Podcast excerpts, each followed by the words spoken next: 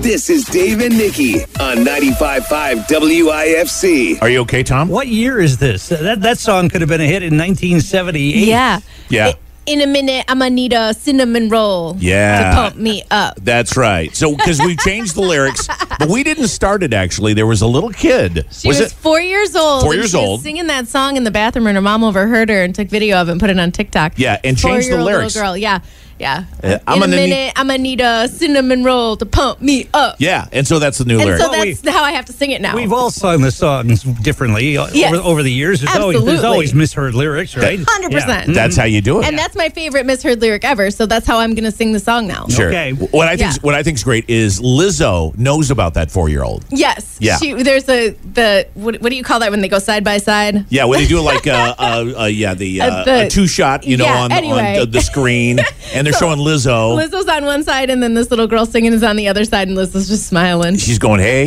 check it out. There you go. I, she needs to change the lyric. Yeah. she, she does. Yeah, absolutely. Maybe she will in concert. There's a remixed version. Yeah, yeah. I like the idea.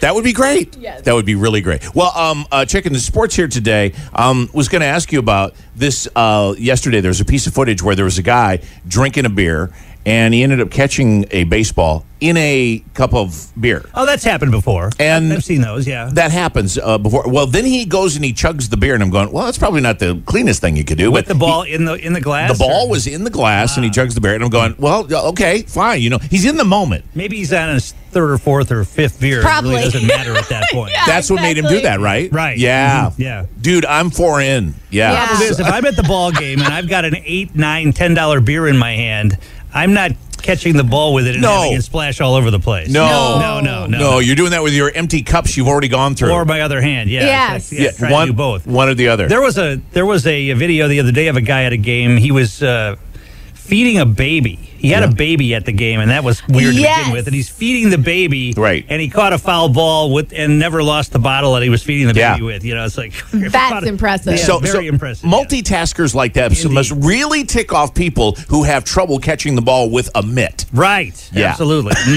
It's got to be a problem.